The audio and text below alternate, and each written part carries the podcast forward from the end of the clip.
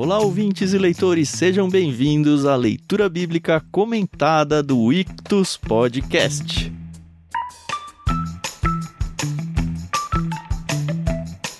Eu sou o Thiago André Monteiro, arroba Vulgutan, e estou aqui para compartilhar com vocês o último, sim, o último capítulo do livro de Gênesis. E claro, estou aqui em festa com o Thiago Moreira e com a Carol Simão, que vão dar o oizinho deles hoje. Tudo bem com vocês? Tudo bem, bom dia pessoal. Aqui é a Carol Simão e tô assim com um misto de felicidade, né, para a gente estar tá encerrando esse livro que foi muito especial para mim, mas tô triste porque acabou, eu gosto dos patriarcas e acabou.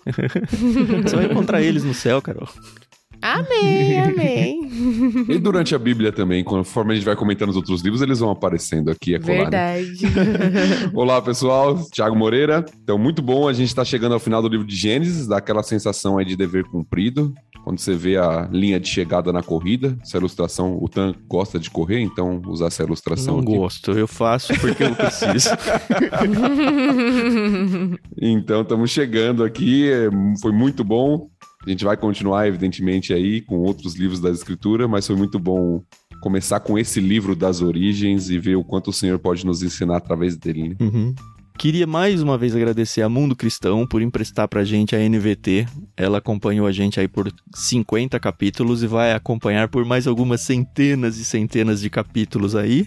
Assim espero, né? Se Deus abençoar a gente. Queria também deixar aqui a nossa imensa gratidão e reconhecer o sensacional trabalho da Maria Lídia, a pianista, que emprestou pra gente e foi um, assim, um presente de Deus mesmo. A trilha sonora que a gente usou ao longo do Gênesis todo. Para mim, assim que edito, foi muito especial. É um álbum que eu ouvi à exaustão. O álbum é inspiração em três tons. Eu espero que um dia ela coloque aí nos streamings, porque eu acho que não está ainda mas eu acho que se vocês gostam, procurem aí na internet. Pode ser que vocês encontrem o CD ainda, Inspiração em Três Tons de Maria Lídia.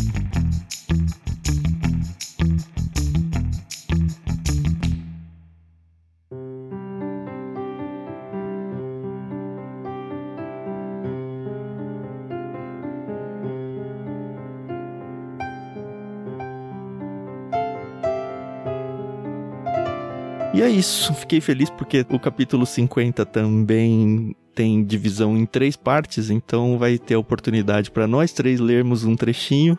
Eu vou ficar com o primeiro trecho, o Tiago vai ler o segundo e a Carol vai encerrar o livro de Gênesis. Então vamos lá, capítulo 50, versículo 1.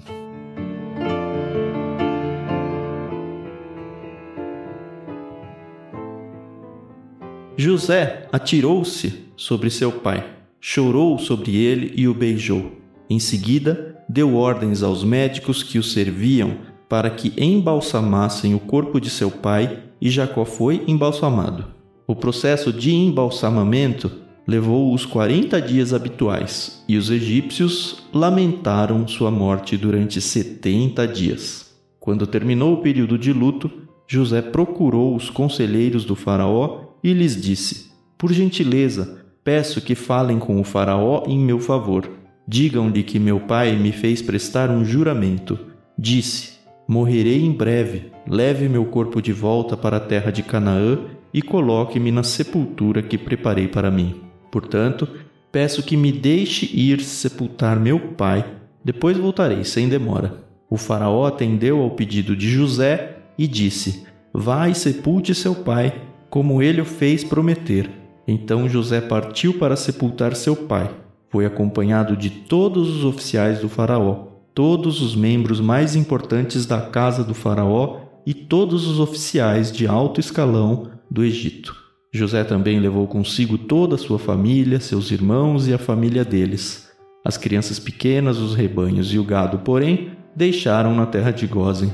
Muitas carruagens e seus condutores acompanharam José, formando um grande cortejo. Quando chegaram à eira de Atade, perto do rio Jordão, realizaram uma grande cerimônia fúnebre, com um período de sete dias de luto pelo pai de José. Os cananeus que moravam na região os viram chorar na eira de Atade e mudaram o nome do lugar que fica próximo ao Jordão para Abel Misraim, pois disseram: este é um lugar de lamento e profundo para esses egípcios. Assim os filhos de Jacó fizeram o que ele lhes havia ordenado. Levaram seu corpo para a terra de Canaã e o sepultaram na caverna no campo de Macpela, perto de Manre. Esta é a caverna que Abraão havia comprado de Efron o Itita como sepultura permanente.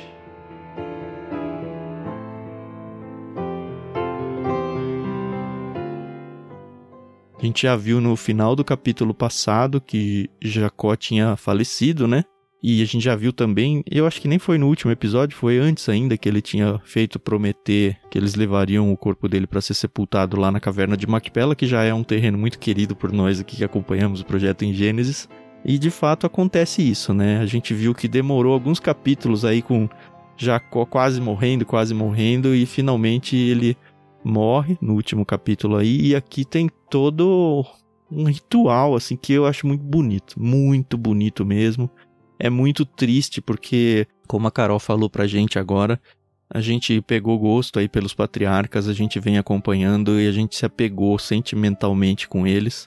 E pra gente é uma despedida muito forte, né? Não só do livro, mas desse personagem que é o último dos grandes patriarcas, né? Eu não considero José como um patriarca. É interessante que é uma despedida em um ritual duplo, né? Envolvem duas culturas aqui, né? A gente vai ver vários elementos aqui egípcios, Uhum. Eles se envolvendo de alguma forma, né? Lembrando que Jacó permaneceu com eles ali 17 anos, Uhum. desde a sua chegada no Egito, e parece que ele usufruía de um grande respeito, até Sim. pela posição de José, de parte dos egípcios. É, ele abençoou o, o faraó, lembra? Exato. E também da família, né? De, dos hebreus, né? Uhum. Então você tem uma mistura de dois povos aqui, reverenciando de alguma forma, honrando, né? Esse homem, né? E isso é bem interessante aqui na história. Sim. O fato dos egípcios eles terem ficado tão emotivos ou tão envolvidos com tudo isso soa estranho pra vocês, porque até agora a gente viu que os egípcios eles não gostam dos hebreus, né? Eles têm uma xenofobia muito grande, eles não comeram junto quando os irmãos de José foram almoçar com eles. E eu entendo que eles têm José como um grande salvador da pátria, né? Literalmente, um grande salvador da Sim. pátria pra eles. Então, talvez muito por respeito ao próprio José, mas a gente vê que até pelo testemunho aí dos povos lá em Canaã, quando vem, poxa, esse povo egípcio tá lamentando demais. E a gente vê aqui que não é só a família do José que tá no lamento, são os próprios egípcios que acompanham o funeral e tudo. E isso me soou um pouquinho estranho, sabe? Como que eles iam chorar tanto assim a morte do Jacó, que não é o José, só por respeito a José, dado que eles não gostam dos hebreus. Não sei se incomodou vocês, mas me incomoda um pouquinho. É, eu acho que a partir do momento que Jacó. Jacó não tinha ido ao Egito naquele almoço, né? A gente tinha visto Uhum. os irmãos lá. A partir do momento que Jacó chega ao Egito como pai de José, eu acho que a forma já de olhar para ele é diferente dos próprios egípcios. Uma coisa é um hebreu comum, outra coisa é o que você falou, é o pai do cara que salvou a nação, né? Do Uhum. segundo mais importante, daquele que tá abaixo só de Faraó. Então eu acho que o próprio olhar dos egípcios para Jacó não era só de um, ah, é um hebreu que a gente não se dá. Não, é o pai de José. Eu acho que é, é diferente. Suplanta, né, a coisa. É, o respeito que eles tinham por José foi estendido pra família, Uhum. né? A primeira coisa que me chama a atenção no texto aqui é a reação de José ao à morte de Jacó, né? A NVT narra isso de maneira bem interessante aqui, né? Atirou-se sobre seu pai, chorou sobre ele e o beijou. Uhum. Um relato bem emocionante aqui. É né? sim, sim. É interessante porque a gente vive numa cultura, até cristã, eu diria, que às vezes a gente não sabe lidar. é, ninguém sabe lidar com a morte, né? Mas a gente Uhum. lida, às vezes, de algumas maneiras erradas com a morte, Uhum. na minha Uhum. perspectiva. Se por um lado, a gente até comentou isso aqui no LBC, a morte para o cristão, você tem uma diferença. Você não tem aquele desespero quando um cristão parte, pela esperança que existe com relação ao futuro. Eu acho que às vezes a gente suprime o, o luto de alguma forma. Uhum. Meio que esse respeito por aquele que se foi, ou até esse sentir mesmo, de fato, como se chorar, por exemplo, num culto fúnebre ou nesse momento fosse algo talvez até errado, falta de fé, coisa do tipo. É. Então é interessante ver aqui a reação Uhum. de José como alguém que vai lá e, e beija o, o cadáver do pai, né? Uhum. Se lança sobre ele, ele já não tá mais com vida, mas a- aquele relacionamento que teve tanto tempo separado, né? Nós falamos, José conviveu com o pai os primeiros 17 e os últimos 17 anos, Uhum. Uhum. mas teve um grande período de separação ali, né? Ele ascendeu ao poder com 30. E aí ficou mais 7 de fartura e 2 de fome até o pai voltar. Então, 13 mais 9, 22 anos aí Uhum. de separação, sem ver o pai. Então, um longo período da sua história e a gente vê a, o amor, a emoção de José com relação ao seu pai, né? E a partida dele, mesmo que já fosse esperada. Sim. Uhum. Uhum. É interessante, a gente está lendo agora, junto com o pessoal do Ictus, um livro chama Oração da Noite. A autora ela gasta um capítulo, pelo menos um. Na verdade, isso está embebido ao longo da leitura toda, né? Mas pelo menos um capítulo falando sobre o luto, sobre o choro. E é muito interessante, porque é bem isso que você falou, assim. Nós cristãos, às vezes, achamos que é errado chorar, sabe? Principalmente homens e tudo. E ela diz que não, é, é importante isso, que não deixa de ser até uma forma de adoração a Deus, sabe? Fica a dica aí de leitura, é um livro bem. tá bem legal, pelo menos eu não terminei ele ainda. Mas é muito nessa linha do que você falou, assim. Tem momento de chorar, tá lá, é Eclesiastes, né? Tem momento de chorar, tem momento de rir, tem momento de tudo. E chegou o momento, né? Eu acho que a gente tem que viver a experiência do luto, porque ela também faz parte da vida. A morte faz parte da vida. A gente lidar com a morte, é, como você falou, né? Ninguém sabe, ninguém entende, ninguém aprende, eu acho que totalmente a lidar com a morte. Nem o pessoal que lida por profissão, tipo um médico, pessoa que trabalha em cemitérios, talvez até eles banalizem um pouco por causa da quantidade de, de mortes que eles veem na vida. A gente nunca sabe lidar com ela, mas a gente tem que entender que é uma passagem, né? E eu acho que José entendia isso muito bem. No entanto, ele, como você falou, né? Ele se joga aqui em cima do pai, se atira sobre o pai para chorar, para lamentar. E não só isso, né? Esse é só um primeiro momento. É interessante ver o quanto que esse luto durou, não só para José, mas para todos eles aqui. Foram dias e dias, semanas de luto. Teve o que 40 dias depois? Foram 30 dias e depois 40 com o processo do embalsamento. Embalsar. Embalsamamento. Embalsamamento. É, essa é uma palavra difícil, viu? Aliás, eu tava vendo isso daí. Nada mais egípcio do que embalsamar um corpo, né? Vamos comentar. Uhum. E eu vi alguns comentaristas dizerem, eu não sei se eu consigo pôr minha mão no fogo por isso, mas eu achei bem interessante, e não foi só em um lugar que eu vi, tá? Porque o José, ele chama médicos no verso 2, em seguida deu ordens aos médicos que o serviam para que embalsamassem o corpo de seu pai. E assim, pra gente lendo aqui no ocidente, a gente simplesmente lê e não se preocupa com isso. Mas aparentemente ele ter chamado médicos significa que ele não chamou as pessoas que normalmente faziam o embalsamamento. É isso mesmo, tá? Diz aqui o verso 3 que é embalsamamento. Ou eles erraram e a gente erra junto, né? Né? Aparentemente, isso tinha um certo quê religioso para eles. Questão dos deuses egípcios e tudo.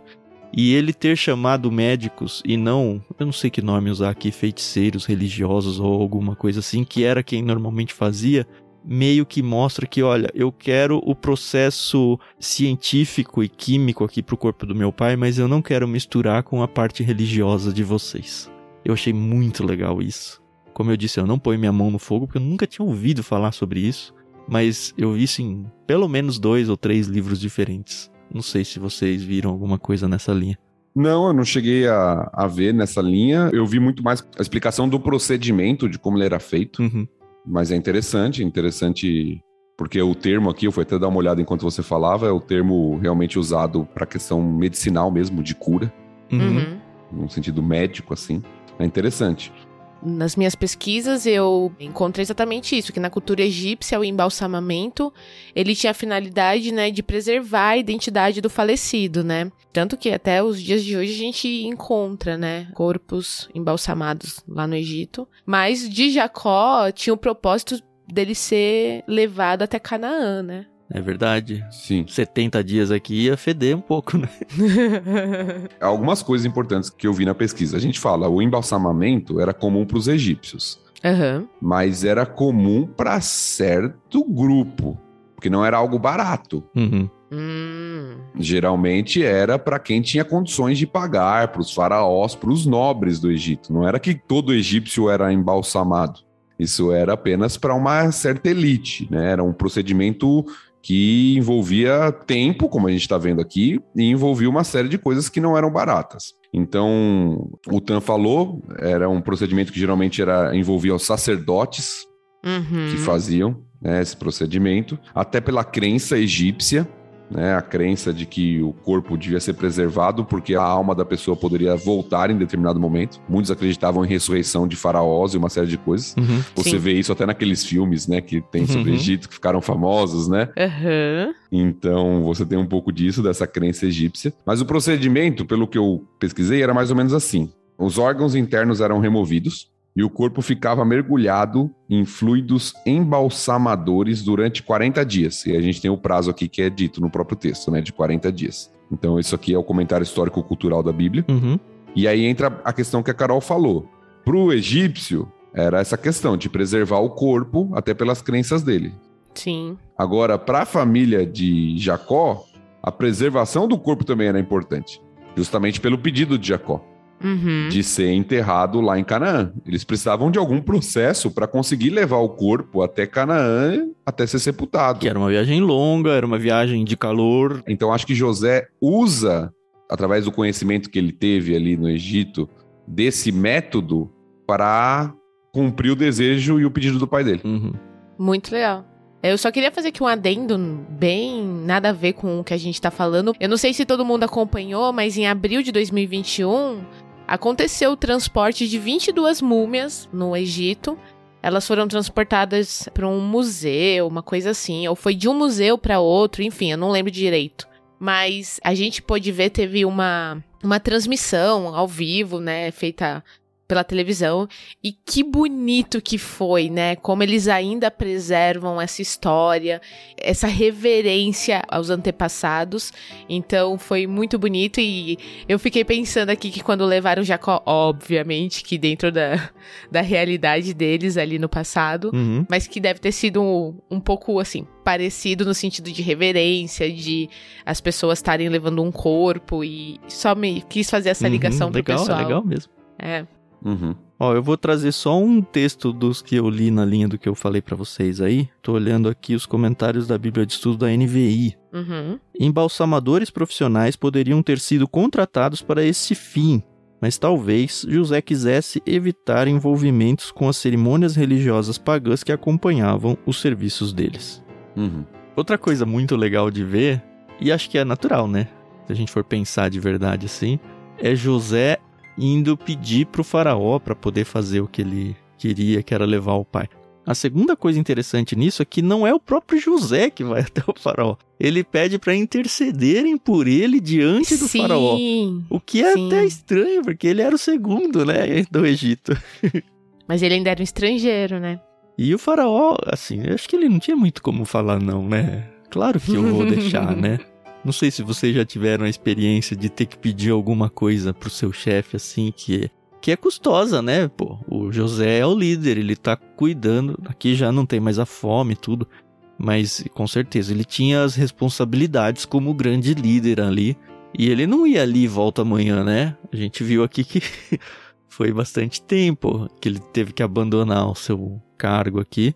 E ele precisou, óbvio, pedir autorização pro chefe dele, né? E é interessante porque toda vez que nós vemos isso no livro de Gênesis, apesar daquela mudança brusca em Êxodo, que a Carol já mencionou em um dos episódios, depois da morte de José, a relação dos egípcios com os hebreus, toda vez que a gente vê isso aqui acontecendo em, em Gênesis, a reação de Faraó é sempre generosa, né? Uhum. Quando eles tiveram que buscar Jacó, lembra, mandou um monte de carruagem, comida, uma série de coisas que eles podiam levar na viagem. E agora, a mesma coisa. Ele não Uhum. só permite, como manda altos oficiais, as pessoas mais importantes do Egito vão com José para esse essa cerimônia fúnebre, essa viagem. Então é muita generosidade de Faraó, o que mostra que José era considerado em alta estima para o Faraó, né? Uhum. Sim. Vocês enxergam um paralelo aqui? Eu talvez esteja forçando a barra, tá? Mas olha só, a gente ainda não leu Êxodo. Certo. A gente sabe que no Êxodo vai ter toda uma negociação para tentar deixar os hebreus saírem da terra do Egito. Uhum. E em certo momento, o faraó até vai falar: olha, vocês podem ir, mas vocês não podem levar os animais e as crianças. Talvez as mulheres estejam lá juntos. Vão só os homens, mas sem levar os animais e, e as crianças. E aqui é isso. Vão os adultos, né? As crianças ficam e os animais não. Uhum. Eu não sei se isso quer dizer alguma coisa, mas quando eu li eu falei, ah, isso aí vai acontecer lá no êxodo similar. Quando a gente chegar lá, a gente vai ver que eles falaram, não, tem que ir todo mundo. Porque eles, óbvio, É. estavam tentando sair do Egito, aqui não é o caso, né? Uhum. É, eu realmente não sei, não, não tinha pensado nisso. De fato, tem uma semelhança, agora por motivos Bem diferentes. É, o que eu tô pensando é porque quem tá contando essa história É, Moisés. já passou pelos dois, assim. Uhum, sim, sim. Mas eu não tinha pensado, mas é interessante, porque lá no Êxodo era uma espécie de garantia que Faraó queria de que o povo ia voltar. Uhum, Tudo bem, vocês vão lá, adoram e voltam, porque suas mulheres, seus rebanhos, seus filhos estão aqui. uhum. Aqui não, eu acho que era muito mais uma questão da viagem, da locomoção, do desgaste da viagem para as crianças, para o rebanho, porque eles iam voltar. Era só Sim. uma cerimônia, então não vale a pena levar, né? Não tem sentido levar.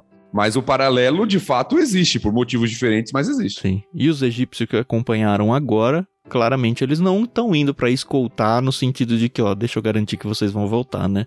É Uhum. muito pra participar do luto mesmo. Uhum. Uhum. Tanto é que a gente vai, vai chegar aí nessa parte, né?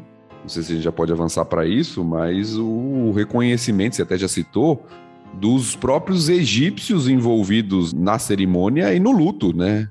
Tanto é que o lugar muda de nome, né? É impressionante isso, porque o lugar não é Uhum. no Egito, né? Aconteceu algo de estrangeiros passando por aqui tão grandioso que justificou mudar o nome do lugar, porque estrangeiros passaram fazendo um negócio aqui. É interessante, porque a gente já teve 70 dias, que o versículo 3 nos narrou, né? De, Uhum. de Uhum. lamento pela morte de Jacó. Então, 70 dias de lamento pela morte. 40 a gente sabe que é do período de embalsamamento, como a gente falou. 30 parece ser um número comum para essa morte no contexto hebreu. Quando Moisés, por exemplo, morre em Deuteronômio, os israelitas lamentam a morte de Moisés por 30 dias. Uhum.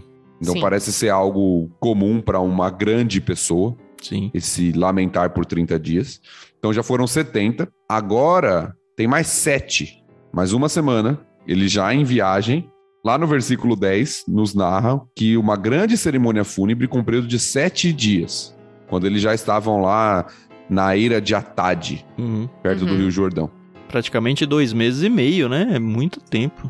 Sim, são, é 82 dias, né? É um, Quase tempo- três um período meses. grande. Uhum. E aí tem a mudança, né? Os, os moradores, né? os cananeus, eles veem aquilo e eles mudam o nome do lugar para Abel Misraim. Uhum. Que significa choro dos egípcios.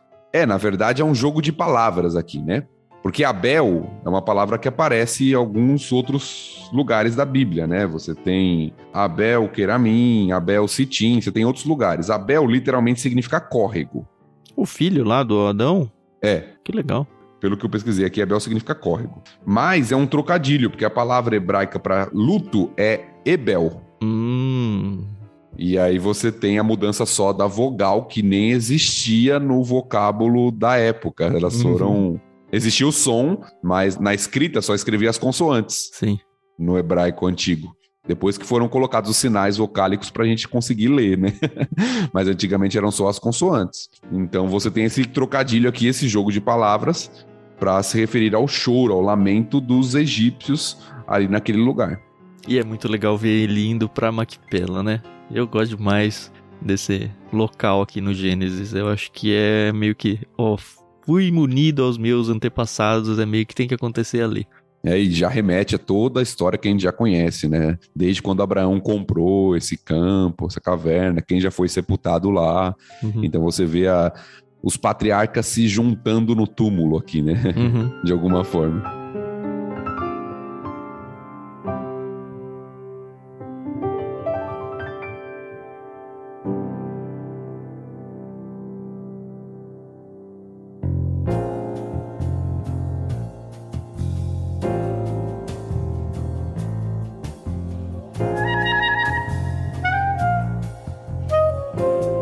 acho que a gente já pode seguir, né? Uhum. Então vamos lá. Versículo 14. Vamos seguir a leitura aqui.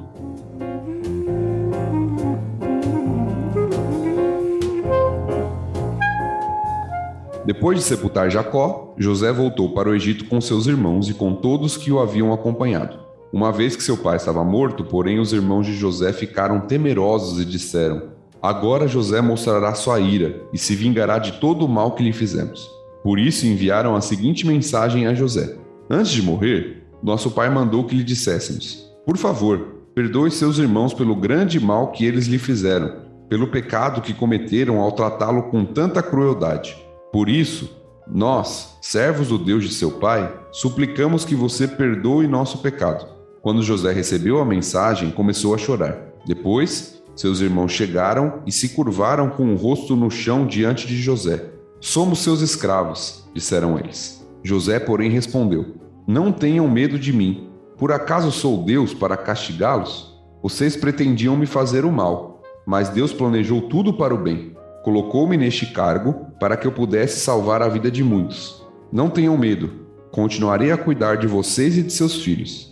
Desse modo, ele os tranquilizou ao tratá-los com bondade.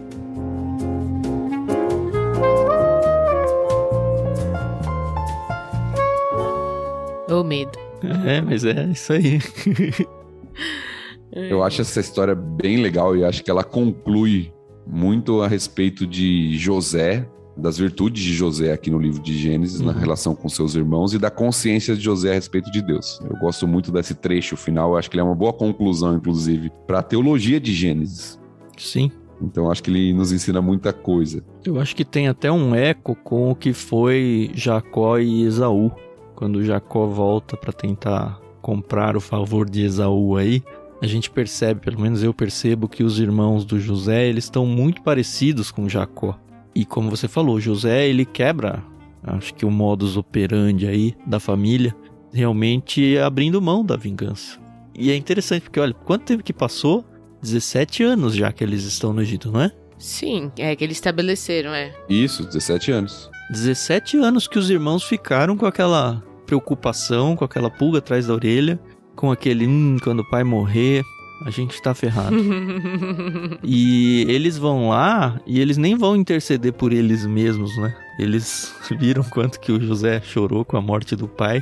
E eles jogam na conta do pai esse pedido de que, olha, o pai pediu para você perdoar a gente. Não é nós estamos aqui humildemente. É, o pai pediu para você não se vingar. Eu queria lembrar, eu tava editando episódios antigos, viu, dona Carol? Que você não gosta do José. o Thiago falou: Não, eu gosto do José. Ela tem uma predileção por Benjamin, cara. É, exatamente. não é, sabe? Não é que eu não goste de José, é que às vezes as pessoas pintam ele assim como um cara perfeitão, sabe?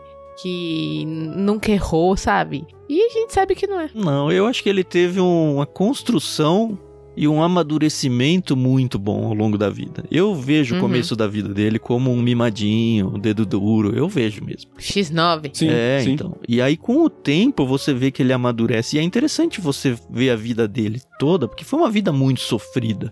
Ele termina aí por cima da rapadura, né, como se diz, mas ele teve uma vida muito desgraçada em momentos. Ele foi preso, ele foi caluniado, ele foi vendido escravo, e muita gente pode pegar esses momentos complicados da vida para se vitimizar, para se perder. E o José, ele foi grande o suficiente para ele amadurecer e se tornar uma pessoa tão grande a ponto de falar: "Eu vou me vingar por acaso? Sou Deus para castigá-los?" Quantos cristãos têm a ousadia de fazer isso hoje? Quantos cristãos têm a ousadia de falar isso hoje, quando têm a faca e o queijo na mão e podem se vingar de qualquer pessoa que fez algum tipo de mal para ela? E abrir mão como Davi fez com Saul tantas e tantas vezes, um cara que estava tentando matar ele várias vezes. Ele fala: Não, eu não vou tocar no ungido do Senhor, não, é Deus quem vinga. E a gente vê ao longo da Bíblia toda que o vingador é Deus. E ele ensina a gente, pelo menos ele tenta, né? Ensinar nós cristãos, de que, olha, a vingança é minha. Uhum. Confia em mim. Pode ser que você nem veja a vingança, porque ela vai vir num período que você já nem tá mais vivo. mas vocês têm que pedir para mim a vingança. E não é ilegítimo um cristão orar pedindo para Deus se vingar de alguém. O que é ilegítimo é o cristão ir lá com suas próprias mãos e se vingar. Uhum. O que, que foi, Carol? Não, nada. É, é interessante a gente pensar dessa forma. Não, a vingança nunca é plena, viu, pessoal? Mata a alma e envenena. Como diria Seu Madruga? seu Madruga. Eu gosto muito dessa parte, assim, que José, ele tem ali a faca e o queijo, né? Como a gente tava falando. E ele podia, assim, ter passado ali a faca na, na família e ele A fala. autoridade ele tinha, né? Isso que é. É, exatamente. E ele fala: Não, ó, lembra o mal que vocês fizeram pra mim? Deus converteu no bem. E isso é muito legal, porque, mais uma vez, né, ele mostra ali a, a providência divina, né? Que muitas vezes a gente não consegue enxergar, né? A gente não faz isso. Uhum. Como eu disse, eu acho que esse texto traz algumas lições. A primeira que eu queria fazer a gente pensar aqui, nossos ouvintes refletirem, não tá nem com José, tá com os irmãos. Hum, Nota como a culpa é algo terrível, né? sim. São 17 anos que eles já estão juntos, mais o período que José passou no Egito, né? Muito tempo já do que tinha acontecido e isso continua perseguindo a vida dos irmãos. Uhum. É, eles continuam preocupados, continuam atormentando. A gente já viu várias vezes, desde o reencontro com José. E o perdão já tinha vindo, né? No primeiro encontro lá. Exato. Já vimos várias vezes, mas agora surge um novo elemento. O pai morreu. Será que ele perdoa a gente só por causa que o pai estava aqui? Pro pai não sofrer mais? Então tem toda aquela questão, a culpa. É, eu acho que isso traz duas lições pra gente. A primeira, óbvia, para nós cristãos, é Não venda seu irmão. Também. Mas a primeira óbvia é o poder do sangue de Cristo para perdoar nossos pecados e, e nos livrar da culpa dos nossos erros passados, porque todos nós somos pecadores. Uhum. A segunda é: se você já é um cristão e vai ter aqueles momentos de tentação de tomar decisões pecaminosas na vida, lembre-se do quanto isso pode ser prejudicial para sua vida, porque às vezes a gente só pensa no momento do que a gente está fazendo, na decisão que a gente está tomando. Uhum. E note como essa decisão ruim, por inveja do irmão, perseguiu os irmãos José até o fim da vida deles. Mesmo sendo perdoados por José, mas aquilo vez ou outra voltava. É interessante notar isso aqui, porque é algo que até o final da vida deles está sendo levado com eles. Uhum. Por mais que José já tinha perdoado, e aí José Uhum. vai reafirmar isso aqui agora, não é só por causa do pai, mas eles estão com isso na mente pelo que eles fizeram até esse momento. Você acha que esse choro do José foi por causa disso, pelo fato dos irmãos não terem acreditado no perdão dele? Porque ele é meio emblemático, eu acho, esse choro aqui. E é difícil a gente bater o martelo, porque o texto não explica o choro. Ele fala só, olha, ele ouviu isso e chorou. Por que será? Eu acho que pode ter uma série de coisas. Eu acho que pode ser isso, a lembrança de tudo que aconteceu, a proximidade com a morte do pai. Então é um, é um momento de muita emoção, né, na, Sim, na vida ali. sensibilidade. É. Isso. E não é a primeira vez que a gente vê José chorando. A gente tava até contando Uhum. nos episódios anteriores, já aconteceu várias vezes. Sim. José chora ao se revelar aos irmãos, José chora lembrando do que aconteceu, e aqui novamente José chora por isso voltar à tona. Então acho que foi algo muito significativo. Você falou, foi um momento de muito sofrimento para José. José é visto como um grande virtuoso nas escrituras, mas ele passou por muitos problemas, por muitas dificuldades. E mais uma vez aqui esse momento de, de comoção, de choro, de perdão é levantado novamente. né? Uhum. E outra coisa que acontece de novo, que também a gente já viu acontecer várias vezes, né? Os irmãos se prostrando diante de José, dessa vez ainda falando, não, somos seus escravos, né? É a Uhum. última vez que vai acontecer, mas aquele sonho foi muito recorrente, né? Não dá pra dizer que aconteceu só uma vez, não. Os irmãos parecem estar meio desesperados aqui, né? Eu acho que eles realmente acreditavam que José, depois da morte do pai, se voltaria contra eles. Porque Uhum. eles usam três artifícios aqui, né? Para buscar o perdão ou o tratamento benéfico de José. O primeiro é o pai. Ó, o pai que pediu. E quem tem irm- filhos, irmãos, sabe o que, que é isso, né? Que assim, ó, o pai falou pra você fazer não sei o quê. É isso. Ah, ok. Usando a autoridade, né? Usando a autoridade Uhum. do pai. Antes de morrer, você não tá sabendo, mas antes de morrer, o pai falou. Eles estão inventando essa história. Eu não, não vejo como uma história verdadeira, né? Eles estão inventando essa história. Sim, sim, sim. antes do pai morrer, ele falou para você perdoar a gente. Segundo artifício que eles usam é o próprio Deus. Nós, servos do Deus de seu pai. Opa, então eles colocam até Deus no meio da história aqui para que José, para que José os perdoe. E o Uhum. terceiro é se colocar como escravo. Olha, nós somos seus escravos. Não trate a gente mal, mas a gente está aqui como escravo seu, entendeu? Então eles vão meio desesperados, né? Eles estão usando todo tipo de artifício que eles têm para que José não se volte contra eles. Eles realmente estão com medo de que José faria isso. E aí José responde do jeito mais lindo que dá para responder, né? Uhum. Eu gosto da, da tradução da Ara, apesar da NVT trazer a ideia bem aqui, mas talvez por eu estar acostumado com ela. Sim. Lê aí, lê aí. Eu gosto da forma como a resposta de José vem que eu acho que ela resume bem a teologia aqui dessa parte de Gênesis, pelo menos. Versículo 19 diz assim: Respondeu-lhe José: Não temais. Acaso estou eu em lugar de Deus? Vós, na verdade, intentastes o mal contra mim, porém Deus o tornou em bem, para fazer, como vedes agora, que se conserve muita gente em vida.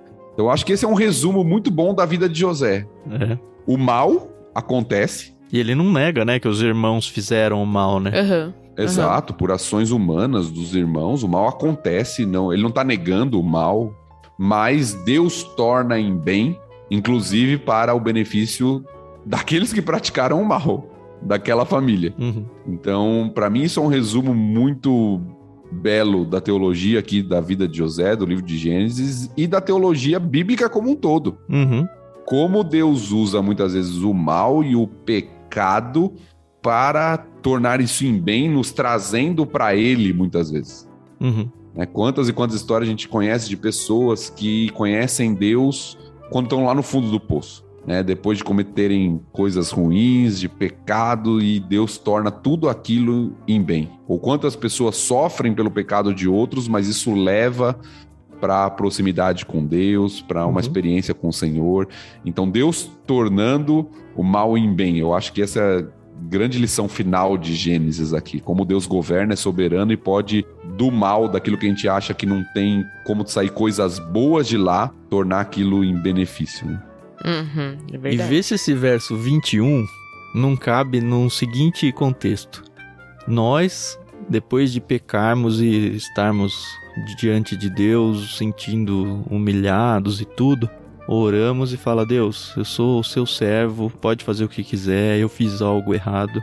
Se isso aqui não é uma resposta de Deus, vou ler. Não tenham medo, continuarei a cuidar de vocês e de seus filhos. É muito amor de Deus por nós, apesar de tudo que a gente faz de errado, né? Nós temos uma, um paralelo com a sua fala aí, e que pode ser até um paralelo com esse trecho, no Novo Testamento, que é a parábola do filho pródigo, né? Uhum. O filho pródigo fala exatamente pro pai: olha, me trata como um dos seus trabalhadores, eu vou ser seu escravo. E o pai o recebe como filho. É, é lindo. Esse final de Gênesis é muito lindo. Maravilhoso. E aí diz que eles ficaram tranquilos, né? Mas de verdade eu não sei, porque em tese eles já deveriam estar tranquilos há muitos anos. É, mas eu acho que agora sim, porque eles não têm mais motivo, É, né? O pai ser. morreu. É, exatamente. Se José não se voltar contra a gente agora, não vai se voltar não mais, volta né? mais, é. Mal sabiam eles. o que? Ele voltou, Carol? Você tem alguma apócrifo aí? José mesmo não, né? Mas se eles soubessem, será que eles não tinham ficado lá em Macpela? De tudo que ia acontecer depois, né? É que eles É. não sofreram, Carol. É tipo o Ezequias. é. Foi o Ezequias, né? Que teve a vida prolongada. E Sim. aí Deus falou: olha, você vai morrer em paz, mas o pessoal que vem depois de você vai se ferrar. Ele fala, ah, tudo bem, eu, vou É, tá morto mesmo. Vambora. é.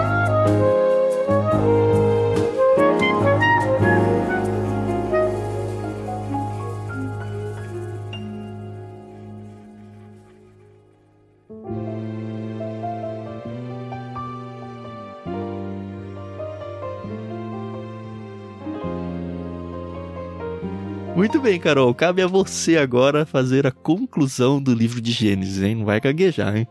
Né? não, tá bom, vamos lá, vamos finalizar então os últimos trechos do livro de Gênesis.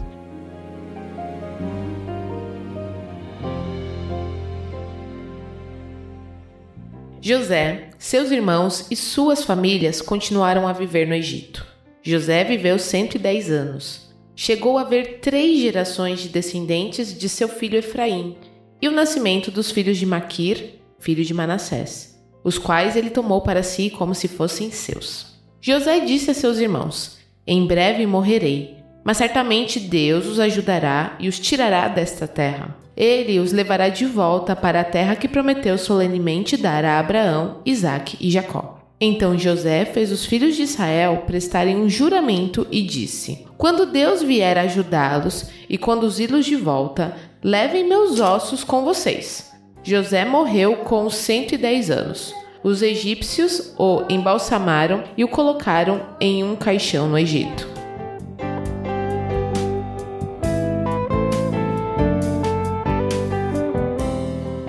Primeiro que tem um trava-língua aqui que eu não consigo falar José, José, José o tempo inteiro. É muito difícil. Outra coisa, que isso me deixa cada vez mais encafifada. Os ossos de José ficaram. Como que o outro faraó nunca tinha ouvido falar dele? Você já perguntou isso, Carol. Eu sei, eu já tive uma resposta, mas é porque... Não convincente, não convenceu a mim não também. Não convenceu, né? É. Mas memória curta, Carol, memória curta. Mas eu, isso é impressionante mesmo. É. O paralelo que eu faço, eu acho que até citei isso quando a gente conversou em algum episódio atrás, é com Josué e o livro dos juízes. Quando Josué morre, depois de tudo que Josué fez, fez um pacto com o povo, aí morre aquela geração, tem uma outra geração que não conhece o Senhor. Como assim? né? Como assim o povo esquece tão rápido, né? Pois então, é. se a gente está falando do povo de Deus na sua relação com o Deus que já esqueceu, quanto mais um povo estrangeiro com relação a José, né? é. Achei interessante aqui também que José chega para os irmãos e fala: Ó, brevemente eu vou morrer. E, poxa, ele era o décimo primeiro filho. Uhum. Eu fiquei então, pensando assim... isso, se esses irmãos aí seria os onze mesmo, ou se é só uma palavra para dizer a família dele. Família. É, eu então, eu também fiquei com essa dúvida, porque a palavra em si é uhum. irmãos, a palavra usada para irmão mesmo, normal. Uhum. Só que o versículo seguinte fala que José fez jurar os filhos de Israel. Hum. Que pode ser uma referência aos irmãos dele, filhos de Jacó, mas pode uhum. ser uma uhum. referência já olhando para o povo os filhos de Israel. Eu acho que é o 2, até porque, por mais que eles ainda estivessem vivos, como é que ele vai fazer uma promessa, um negócio que ele mesmo também tão perto da morte? Sim. Se bem que ele morreu jovem aqui, né? Jovem. Tô comparando com os patriarcas, né? A gente teve 175 Abraão, é isso? Isso. 180 o Isaac e 147 o Jacó. E aqui ele morre com 110. Eu não sei o quanto que a gente consegue acreditar nisso, a questão da longevidade ir diminuindo. E a gente sabe que ao longo da humanidade isso vai de fato acontecendo. A gente já viu isso vindo lá desde Noé, né? Mas talvez os irmãos, pelo menos boa parte deles, estivessem vivos ainda, mas é bem estranho que eles fizessem a promessa. Eu acho que faz muito mais sentido os descendentes de Israel prometerem: olha, vocês que estarão vivos ainda, levem. E uma coisa legal é que ele não fala se Deus vier ajudá-los e conduzi-los de volta. Ele fala quando Deus vier. Então é uma certeza, olha, isso vai acontecer. E aí vocês levem os meus ossos. É, e é uhum. é interessante porque isso teve que ser passado de geração em geração. Sim. Uhum. Porque o sepultamento de José vai acontecer em Josué. Sim. Passou-se muitos anos aqui, né? Nossa, Os israelitas é. vão ficar no Egito, escravos Sim. por 400 anos. Tem Moisés, a saída, a peregrinação no deserto por 40 anos. E José tá lá com eles. Uhum. Todo esse período. Os ossos de José estão lá. É no final do livro de Josué, vou ler o texto para você que não conhece aí, que fala sobre o sepultamento de José. Então, Josué 24, uhum. último capítulo de Josué, versículo 32, diz assim: Os ossos de José, que os israelitas haviam trazido consigo quando saíram do Egito, foram sepultados em Siquém, no terreno que Jacó havia comprado dos filhos de Amor por 100 peças de prata. Esse terreno ficava dentro do território da herança dos descendentes de José. Isso depois das conquistas de Josué ainda, né? Finalzinho do livro. Sim, depois da divisão da terra. É. Quando Josué tá morrendo, praticamente. E lembra que. Lembra, a gente não leu ainda, né? Mas quando chegar lá, lembra que eles saíram correndo no Êxodo. Que teve a morte dos primogênitos e tal. Não, não, vamos, vamos, vamos, vamos, vamos, vamos. Já pensou se me esquecem os ossos do José? Então lá e falou, uh, temos que voltar aqui, que esqueci a chave, né? É, passou o Mar Vermelho. É. E é interessante também que José é enterrado em um local da herança dos filhos de José, Siquém, mas Siquém já apareceu aqui em Gênesis. Siquém é o local onde os irmãos foram e José é enviado por Jacó para ver onde estão os irmãos. É, É, os irmãos verdade. foram pastorear em Siquém, lá em Gênesis 37. Aí José é enviado para lá, e lá que os irmãos, nesse caminho, né, tem uma mudança ali de local no caminho, mas ele é enviado para Siquém, e lá ele vai ser vendido como escravo para o Egito. Uhum. É lá também que tem a destruição, o caso da Diná. E é interessante ver aqui que o, o José, apesar da gente ter falado aqui que ele viveu pouco, né? Acho que não dá pra dizer isso, porque o texto dá a entender que foi bastante, né? Que ele viu três gerações, que ele viu muita gente abaixo dele, meio que como uma bênção de Deus pra ele. Que assim como o pai dele tinha, entre aspas, aí, roubado os filhos dele, né? ele rouba os netos como filhos dele pra ele também. É bem legal isso. É, é, eu pensei Sim. nisso também. Temos dois paralelos com Jacó aqui, né? Esse de tomar o neto como filho, Uhum. que é, um, é uma honra, né? Algo que é visto como até a questão da herança, que a gente já viu. Uhum. E a outra é fazer o juramento para que ele fosse sepultado na terra dos seus pais. Sim, sim. Tem dois paralelos com Jacó. José faz a mesma coisa que Jacó no final da vida duas vezes aqui, né? Uhum. De pegar os netos e de fazer jurar que seria sepultado na terra que Deus tinha prometido para o povo. Uhum. Uhum. Interessante porque esse juramento dado lá a Abraão, essa promessa, melhor dizendo, dado lá a Abraão, não sai da mente dos patriarcas, né? Eles têm convicção Sim. Do que vai acontecer. Vai acontecer, né? com certeza vai acontecer. E eu acho que é uma convicção que nós, cristãos, devemos ter em relação ao fim do mundo, a apocalipse, a tudo, né? Ó, vai acontecer. Deus falou que vai acontecer, vai acontecer. Não tem que ter dúvida disso. Eu não sei quando, mas que vai, vai. Sim. E eu acho meio, sei lá, meio triste num sentido literário o final do Gênesis, porque não tem um fechamento grandioso, né? Simplesmente falar, ele morre, foi enterrado ali num caixão e acabou. Acabou.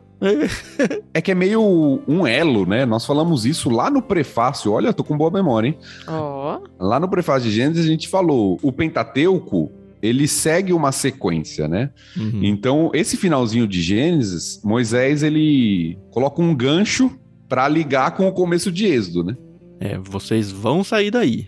Não Exato. sabemos quando, mas vai acontecer. E o Uhum. salto temporal que acontece entre aqui e o início de Êxodo É enorme. é enorme, né? Porque já tá com Moisés vivo ali, né? Vivo, nascendo. Sim. Mas é o elo que liga aqui os dois livros, né? Passaram-se 400 anos ali no Egito, mas tem uma ligação.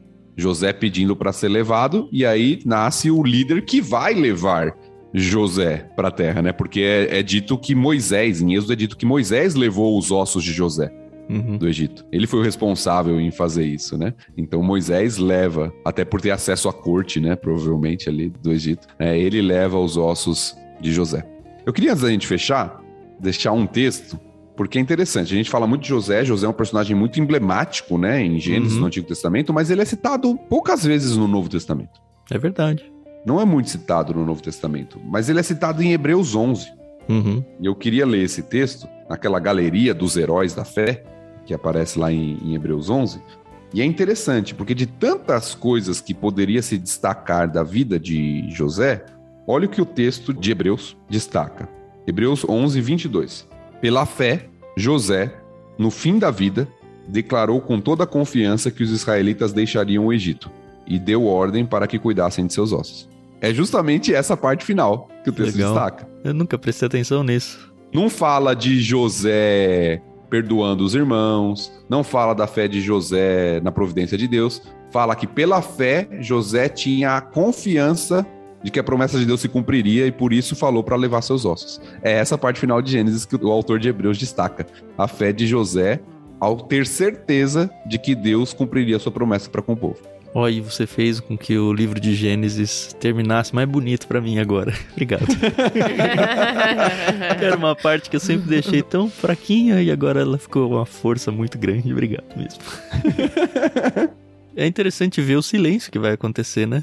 Porque aparentemente não, aparentemente não, a gente não tem informação bíblica nenhuma do que acontece com o povo, fora que eles se tornaram escravos e pronto, mas não tem é, histórias bíblicas nesse intervalo, do mesmo jeito que não tem histórias bíblicas no intervalo entre o Antigo e o Novo Testamento, que o tempo é mais ou menos a mesma coisa, né? 400 e poucos anos.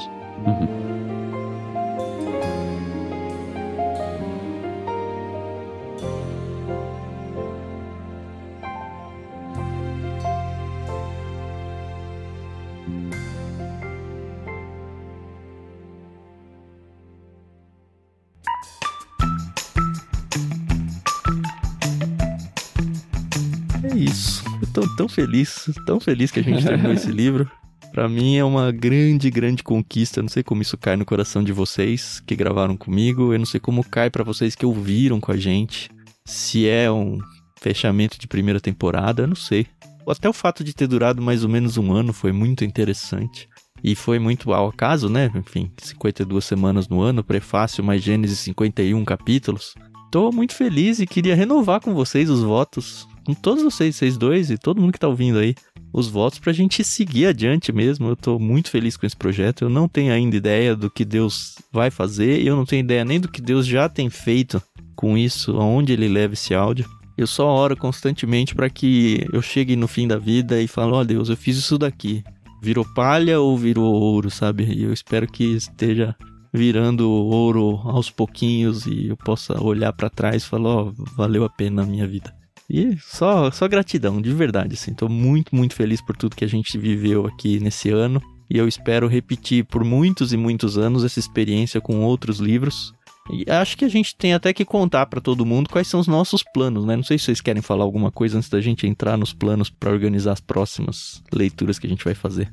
Eu queria agradecer muito por essa oportunidade, porque a gente, no meu caso, eu nasci num lar cristão, então sempre fiz devocionais com minha família, individual, li a Bíblia na igreja, e é muito legal saber que a, realmente a palavra de Deus ela se renova, né? Porque dessa vez que eu li só o livro de Gênesis durante esse ano, e não foi minha única leitura bíblica, tá bom, pessoal? Mas como eu vi com outros olhos, né? E que interessante interessante que foi e que legal saber que eu ainda tenho muito que aprender e ensinar. E que legal que o pessoal se identificou assim comigo, porque nossa, não não era assim inicialmente minha intenção, mas eu vim aqui realmente, eu falei desde o início, eu vou trazer minhas dúvidas, vou trazer meus comentários e muito obrigada primeiro por não me fazerem sentir, assim, uma falsa crente. Que isso? Eu achei o tempo todo que você tava atuando, cara. Não é, gente? Ó, o diploma aqui. Brincadeira. Mas é, foi muito legal, muito gostoso. E que bom saber que a minha dúvida não é só a minha dúvida, né? A dúvida de tantas pessoas e pessoas sérias, né? Dentro da igreja, dentro do cristianismo. Então, tamo junto aí, que faltam agora só 65. 1 barra 66, né? É. Eu também, minha palavra é de gratidão, gratidão ao Senhor por poder fazer parte desse projeto, por vocês aí por terem me convidado. Tem sido um prazer de verdade participar. É um dos momentos prazerosos da minha semana no ministério, poder estar com vocês aqui compartilhando, aprendendo mais. Então agradecer aí o Tan e a Carol por poder participar desse projeto com vocês. Tem sido abençoador para minha vida também. Aos ouvintes aí que fazem esse projeto possível de alguma forma também. Nosso pedido é que vocês compartilhem isso, tem sido uma benção na sua vida, compartilhe com outras pessoas, para que também tenham a oportunidade de refletir nas escrituras, de ler a Bíblia de uma maneira diferente, prazerosa, tirando lições para nossa vida e fazendo a gente crescer no relacionamento com Deus. Então tem sido muito bom mesmo. Espero que a gente persevere firme aí até o fim. Amém.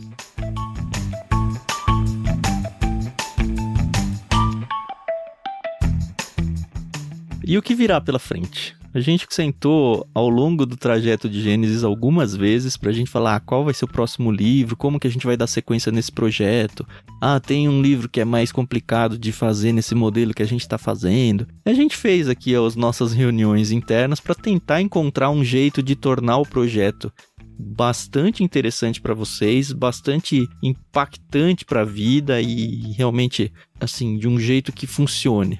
Então, como que a gente planejou isso? Isso estou falando para que você saiba o que virá pela frente, né? Agora que a gente terminou Gênesis, a gente poderia, por exemplo, simplesmente seguir a ordem bíblica e ler Êxodo, Levítico, Números. Só que aí, quanto tempo para a gente chegar no Novo Testamento, né? Então, o que, que a gente decidiu fazer? Duas coisas. A primeira, a gente não vai seguir a ordem dos livros da Bíblia. A gente vai fazer saltos todas as vezes. Então, por exemplo, o próximo livro que a gente vai ler é Lucas, o Evangelho de Lucas. Na Bíblia a gente tem quatro evangelhos, que são os livros que contam a história de Jesus, então a gente vai para Lucas primeiro, que é o mesmo autor de Atos, por exemplo, que vai contar a história depois da morte e ressurreição de Cristo. Mas a gente vai seguir com essa sequência. A gente ainda não vai divulgar para vocês qual vai ser a ordem total de livros da Bíblia, até porque a gente gosta de preservar a ideia de mudar de ideia, né?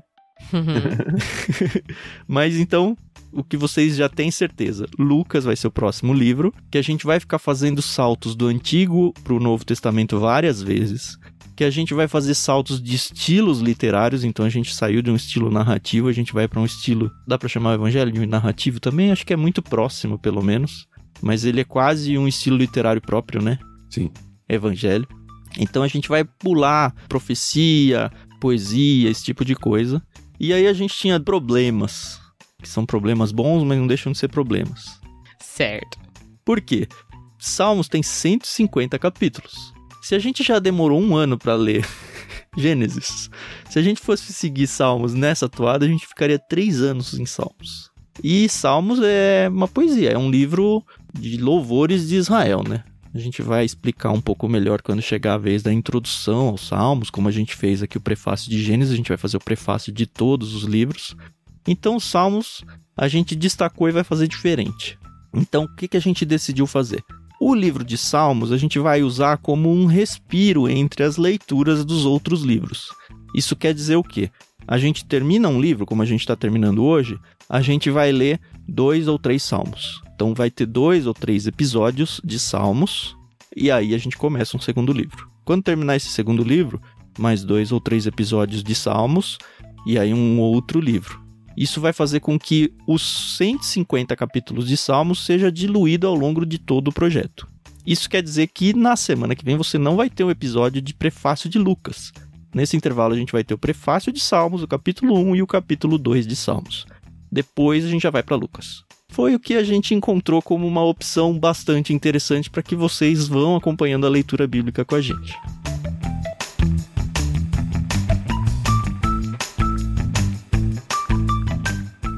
É isso, obrigado, senhores ouvintes. Foi uma grande jornada, mas foi só a primeira batalha de uma guerra muito grande ainda que a gente vai, vai passar. Até semana que vem com o prefácio de Salmos. Isso aí, pessoal. Muito obrigada, de verdade. Foi uma jornada muito legal e a gente se ouve aí no próximo livro, que agora vai ser o prefácio de Salmos. Até mais. Até a próxima, pessoal. Então, acho que calha bem a gente ter um período pequeno aqui de salmos antes de entrar em Lucas, como o Tan explicou. Salmo, livro de louvor, como nós veremos no próximo episódio, e nós louvamos a Deus por esse período, por essa leitura de Gênesis juntos e pela sua vida que está ouvindo conosco e participando desse projeto de alguma forma também. Deus abençoe.